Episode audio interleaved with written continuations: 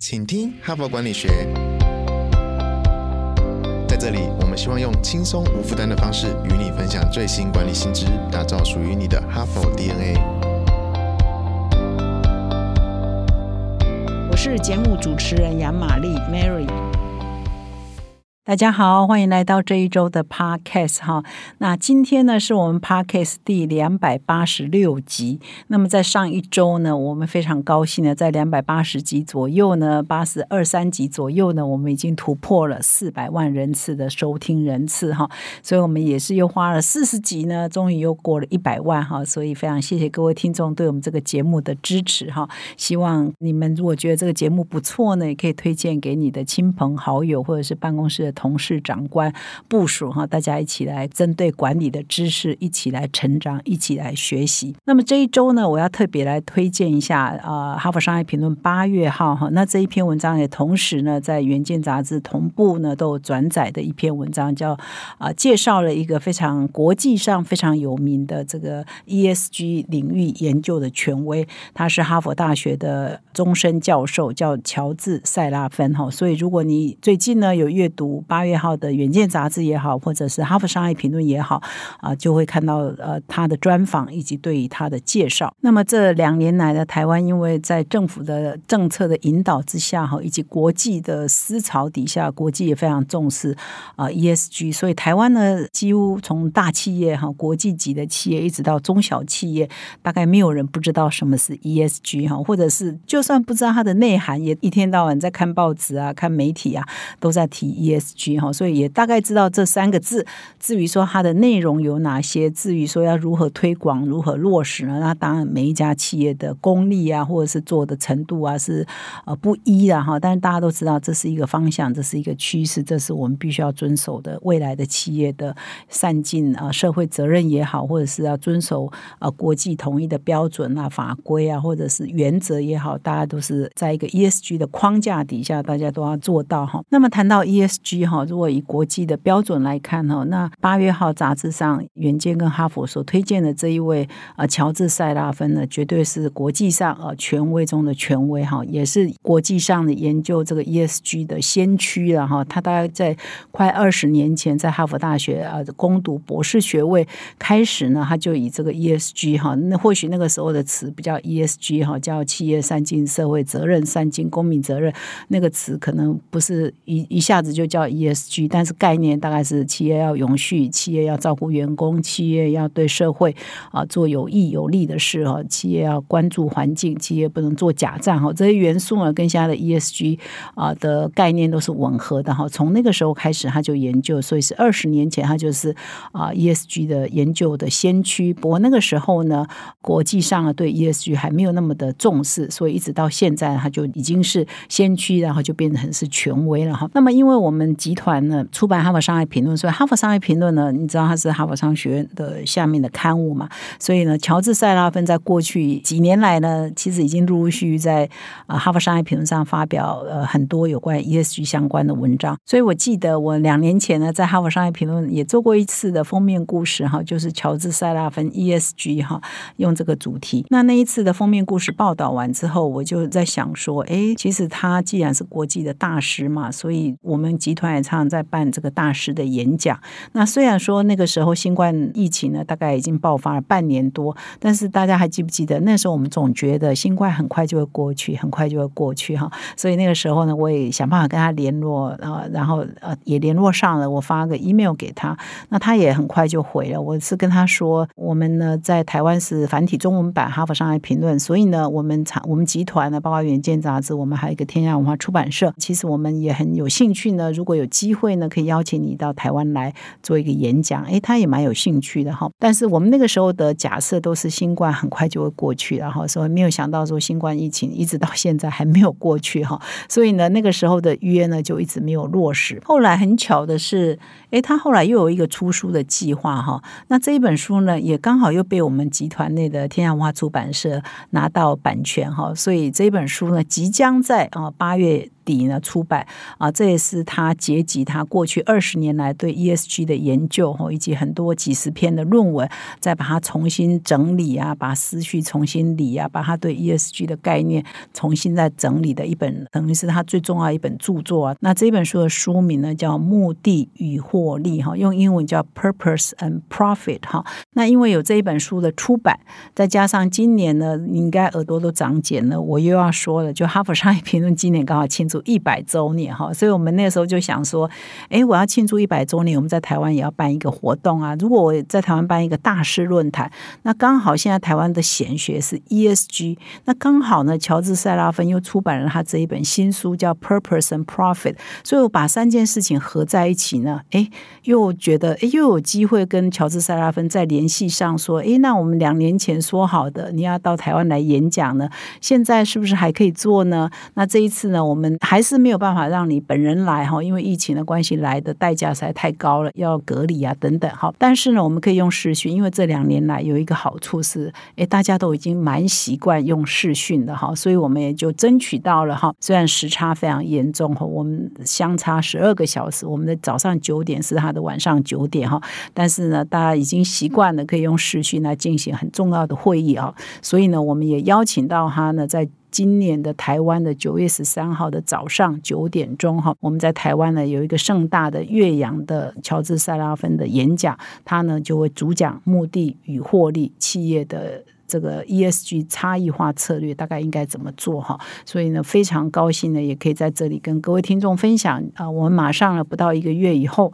的这个大活动呢，也推荐给各位知道哈。所以呢，我这一整个礼拜呢，就想说来介绍一下谁是乔治塞拉芬，到底乔治塞拉芬在 ESG 领域他有一些什么很重要的观点啊，跟他的一些理念哈。所以就利用这一整周啊的时间呢，一到四呢，来跟各位做分享。好，那。到底谁是乔治·塞拉芬呢？各位如果上网去哈查 George Serafin，哈佛大学商学院应该很容易可以查得到他。那他的学历也是非常漂亮，是伦敦政经学院的硕士，哈佛大学商学院的博士。那非常年轻的就拿到了哈佛大学的终身职教授，现在是他的荣誉教授。那他出生于希腊的雅典哈，所以看起来就是轮廓非常的深哈。其实很多人都说他看起来很很帅哈，可以当电影明星。那他在 ESG 领域呢，除了做了很多研究之外，其实也参与很多很重要的组织啊哈。比如说现在 ESG 当道嘛哈，所以大家都知道各大企业的财会系统哦，会计准则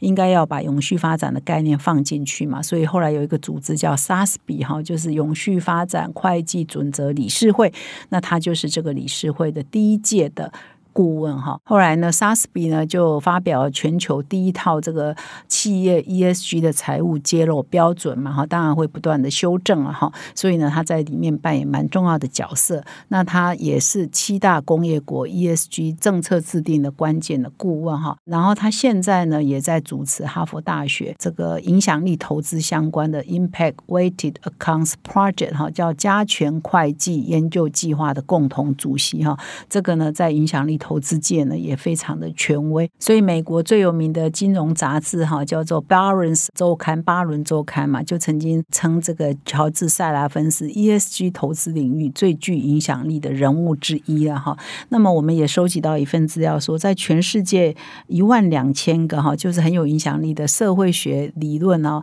的发表的学者作者当中，哇，乔治塞拉芬也名列前十名哦，就一万两千个在国际上关键的学者专家中。他是名列最受欢迎的前十名哦，所以也是在学术领域呢，真的还是相当有一个大师的分量哈。那么在他即将要出版的这一本《目的与获利》这一本新书当中，他就啊有一个序言哦。那序言中就说明了他整个研究 ESG 的历程嘛。那从他的历程呢，也多少少可以了解说，哇，国际上这 ESG 发展的历程啊，就是因为他是先驱嘛，所以他所经历的事情，大概也就是可以代表说，哎，整个 E ESG 领域发展的整个过程啊。那他在进入哈佛商学院念博士班以前，他不是我刚刚有讲他是伦敦政经学院的硕士嘛哈。那他在硕士毕业以后，曾经在一家保险公司工作哈。那个时候当然就一般的硕士毕业生，虽然他是很名校毕业，但是跟一般人的想法也没有太大不一样，就是找一个薪水高的工作，找一个形象不错的公司去工作，那未来大概就是前途无量嘛哈，就会升迁发财嘛哈。所以那个时候，作为一个一般般的上班族，他对于什么企业的使命啊、什么 purpose 啊，他的新书不是 purpose 啊、profit 啊这种啊，其实根本嗯没有什么特殊的想法，根本想也都没想到。所以你说二十年前哈，说你现在回想二十年前啊，那个时候的财经或者是社会的显学里头，应该想不到有 ESG 这三个字吧？哈。大概那个时候还没有这个概念哈，就像那个时候也不会有什么物联网啊，那个时候也不会有什么 Web 三点零啊，就类似这样，就是那个时候不会有 ESG 的概念哈，没有想到说这个世界变化这么大。那那个时候呢，他就觉得说我就好好的上个班哦，那就人生就是这样。但是后来他有机会呢，再继续进到哈佛商学院去念博士。那博士呢，你就要找研究的领域啊哈。那么就在那里呢，他就认识了一个人，这个人叫尤安尼斯哈，从从此呢，就改变了他的人生轨迹。那么尤安尼斯呢，他毕业于耶鲁大学之后呢，才到哈佛大学念硕士，直接在攻博士啊。所以就是他们在念博士的阶段呢，就相遇了。在博士班时间呢，他们就经常讨论到底他们要研究什么样的主题。那那个时候呢，他们就对于说，哎，企业呢应该要善尽他的社会责任。要对员工好，要减少污染，要重视社会的诚信等等。但是呢，他们两个都觉得，哎，企业呢，一方面要赚钱，一方面要做这个呢，应该是很 OK 的啊。但是呢，现实呢却是很残酷的。他们把这样的问题，就是说，哎，你企业在赚钱之余啊，还是要注重社会利益啊，注重员工的福利啊等等，拿去很多企业啊做一些访谈呐，结果得到一个非常残酷的回应，就是，哎，绝大多数人都对这个没有兴趣哈。那个时候。他们就发现说，他们去接触很多公司啊，或者是也去华尔街哈做一些访问哈，他们就得到了一些回应。比如说，当他们要主动去接触公司，说：“哎，那你们对劳工哦劳动力的保护做哪些事情？对减少职业灾害做哪些事情？对提供给员工福利呢做哪些事情？等等哈，希望啊收集这些数据哈。绝大公司呢都没有这些相关的数据啊或资料哈，所以。对他们做研究呢是蛮不利的，就是他很难收集到资料。那第二个是说，他们又去华尔街问嘛，就是你在投资的时候，你投资这些股票上市公司，有没有重视企业的诚信啊？有没有重视企业的，比如说福利政策啊，对员工的政策啊等等？那也发现说，哎，这些华尔街的分析师啊，对这些也都毫不感到有兴趣哈。还有许多分析师甚至认为，如果一家企业努力为社会创造正面的影响力哈，就是。怎样呢？不务正业，而且怎样呢？会成本大增，因为你要特别照顾员工啊，特别对社区有贡献啊，特别保护环境啊，啊，重视诚信啊，要揭露一些讯息啊，你是不是要增加很多工作，增加很多投资？所以是不务正业又成本大增哈，所以导致在分析师的眼中说，如果有公司啊特别在做这个，哎，我还可能会跟他降平等啊，哈，表示这些公司的前景哈不乐观，赚钱呢会赚输人家哈，所以这些公司呢是不值得投资的哈。那所以这些华尔街的消极的态度，甚至是负面的态度，其实也让塞拉芬跟他的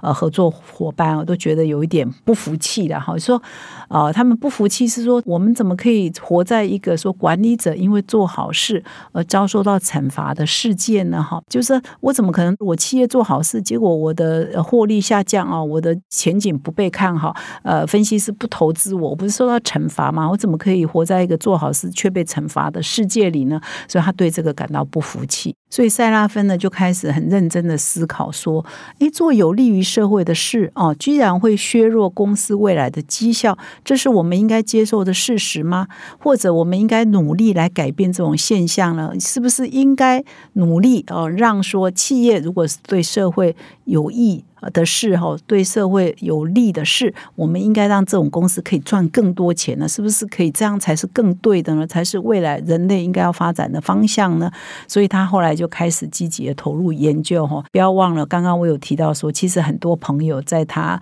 刚开始做这一方面的研究的时候，很多人都告诉他：“你还要继续做这个吗？”你是不是应该放弃呢？重新换一个主题呢？所以在那个过程里头，其实他也常常在想，说我是不是应该要放弃？但是他没有放弃哦，他反而不服气哈，所以做更多的研究。后来他跟他的这个哈佛商学院这个博士班的这个好朋友尤安尼斯呢，就共同发表了一篇论文，叫《企业社会责任对投资建议的影响》啊。那一篇文章入选二零一零年美国管理学院的最佳论文奖哈。所以我觉得可能是从这一篇文章开始哈，他们在有关于这个企业善尽社会责任的研究啊，开始初试提升啊，受到重视哈，因为得了这个最佳论文奖。不过呢，这一篇最佳论文奖让他在学术界呢开始要冒出头、崭露头角的意思了哈。但是呢，他回忆说，他在他这个新书的前言里头也有提到说，他在二零一一年的时候呢，因为他已经有这个论文嘛，得到一些重视，所以有些人会邀请他去一些论坛哈。所以他就回忆说，他在二零一一年参加一场大型机构投资人的论坛，就发表他的相关的研究嘛。结果他回忆哦，不过是十一年前嘛，说现场呢有超过一百名的投资专家对他的研究呢毫无兴趣，就就就是他觉得很冷，现场对他没有人说他发表完了之后来跟他热烈的讨论啊，想要跟他交换名片啊，想要进一步跟他做一些了解啊都没有，所以他得到一个非常冷的回应哈。所以呢，他的朋友继续给他建议啊，说啊，你得了那个论文奖又怎么样呢？你看大家现实也不是很重视这个啦，所以又有朋友在劝他说，你是不是应该放弃呢？所以呢，他就是 这一开始做 ESG 的研究呢，这很多年来呢，都很多人都叫他要放弃哈。幸运的是呢，他坚持下来了哈。所以呢，现在呢，刚好就是呃，一方面呢，联合国在推广这个永续发展的十七个目标嘛，一方面这个气候变迁的议题实在是非常的严重哦，所以几股势力呢，使得 ESG 现在就真的不只是台湾的显学，是全世界的显学。它呢，也终于等到它这个领域的春天了哈。那么在过去二十年来呢，乔治塞拉芬一共呢累计呢有分析了一万多家以上的企业，那他的田野调查的项目呢也超过三十项哈。那么在国际非常知名的期刊啊、媒体啊发表了无数的论文跟相关的报道哈。除了是哈佛商业评论上发表了蛮多文章的之外，比如说像 MIT 的 Sloan 管理评论呐，还有纽约时报、彭博社、金融时报、呃经济学人等权威的媒体啊，也经常都有专栏啊，或者是访问他的内容。那么乔治三拉芬他这个地位为什么会这么重要？除了说他学术基础很扎实之外，我觉得他对所有的企业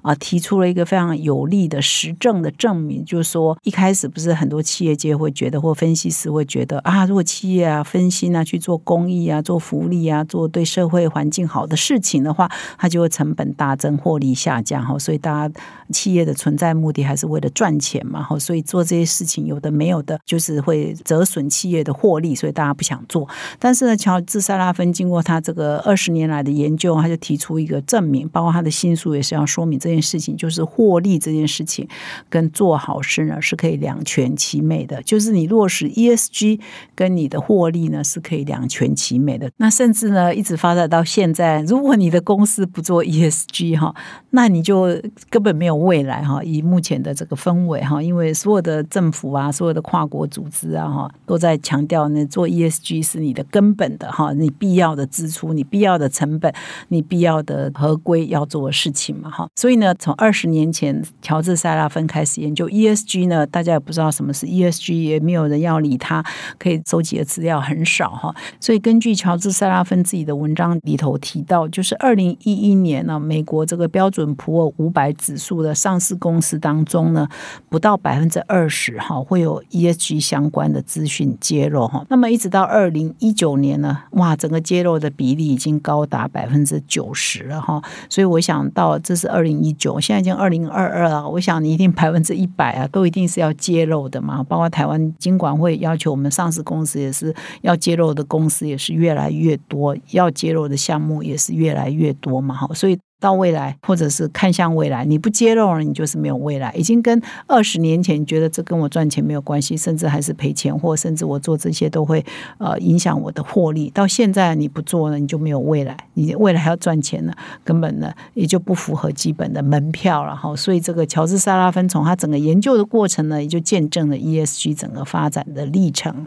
以上呢是我今天的分享哈，其实还有好多好多的内容，我就留着明天、后天、大后天呢再继续说哈，因为它的内容呢真的蛮扎实。最后呢，我要告诉听众一个好消息，那么今年呢是哈佛商业评论创刊一百周年，我们现在呢开始要正式进入我们的周年庆哈，所以我们也会提供今年度最优惠的订阅方案。所以只要订一年呢，我们就会送三期哦。所以邀请各位听众呢加入 HBR 精英订户的行列。现在订阅呢，我们还要再送一本限量出版的好书哦，也就是前不久有分享过《哈佛商业评论》最有影响力的三十篇文章，也就是创。办一百年来，由哈佛商业评论的总部啊所精挑细选的三十篇啊，应该说是全世界最有影响力的商业的文章啊，来啊结集的这个专书呢，来送给各位听众哈。所以希望各位听众都加入我们的行列啊，我们一起来学习，一起来成长。感谢你的收听，我们明天再相会。现在就注册 HBR 数位版会员，每月三篇文章免费阅读，与世界一流管理接轨，阅读更多管理大师的精彩观点。现在就开始。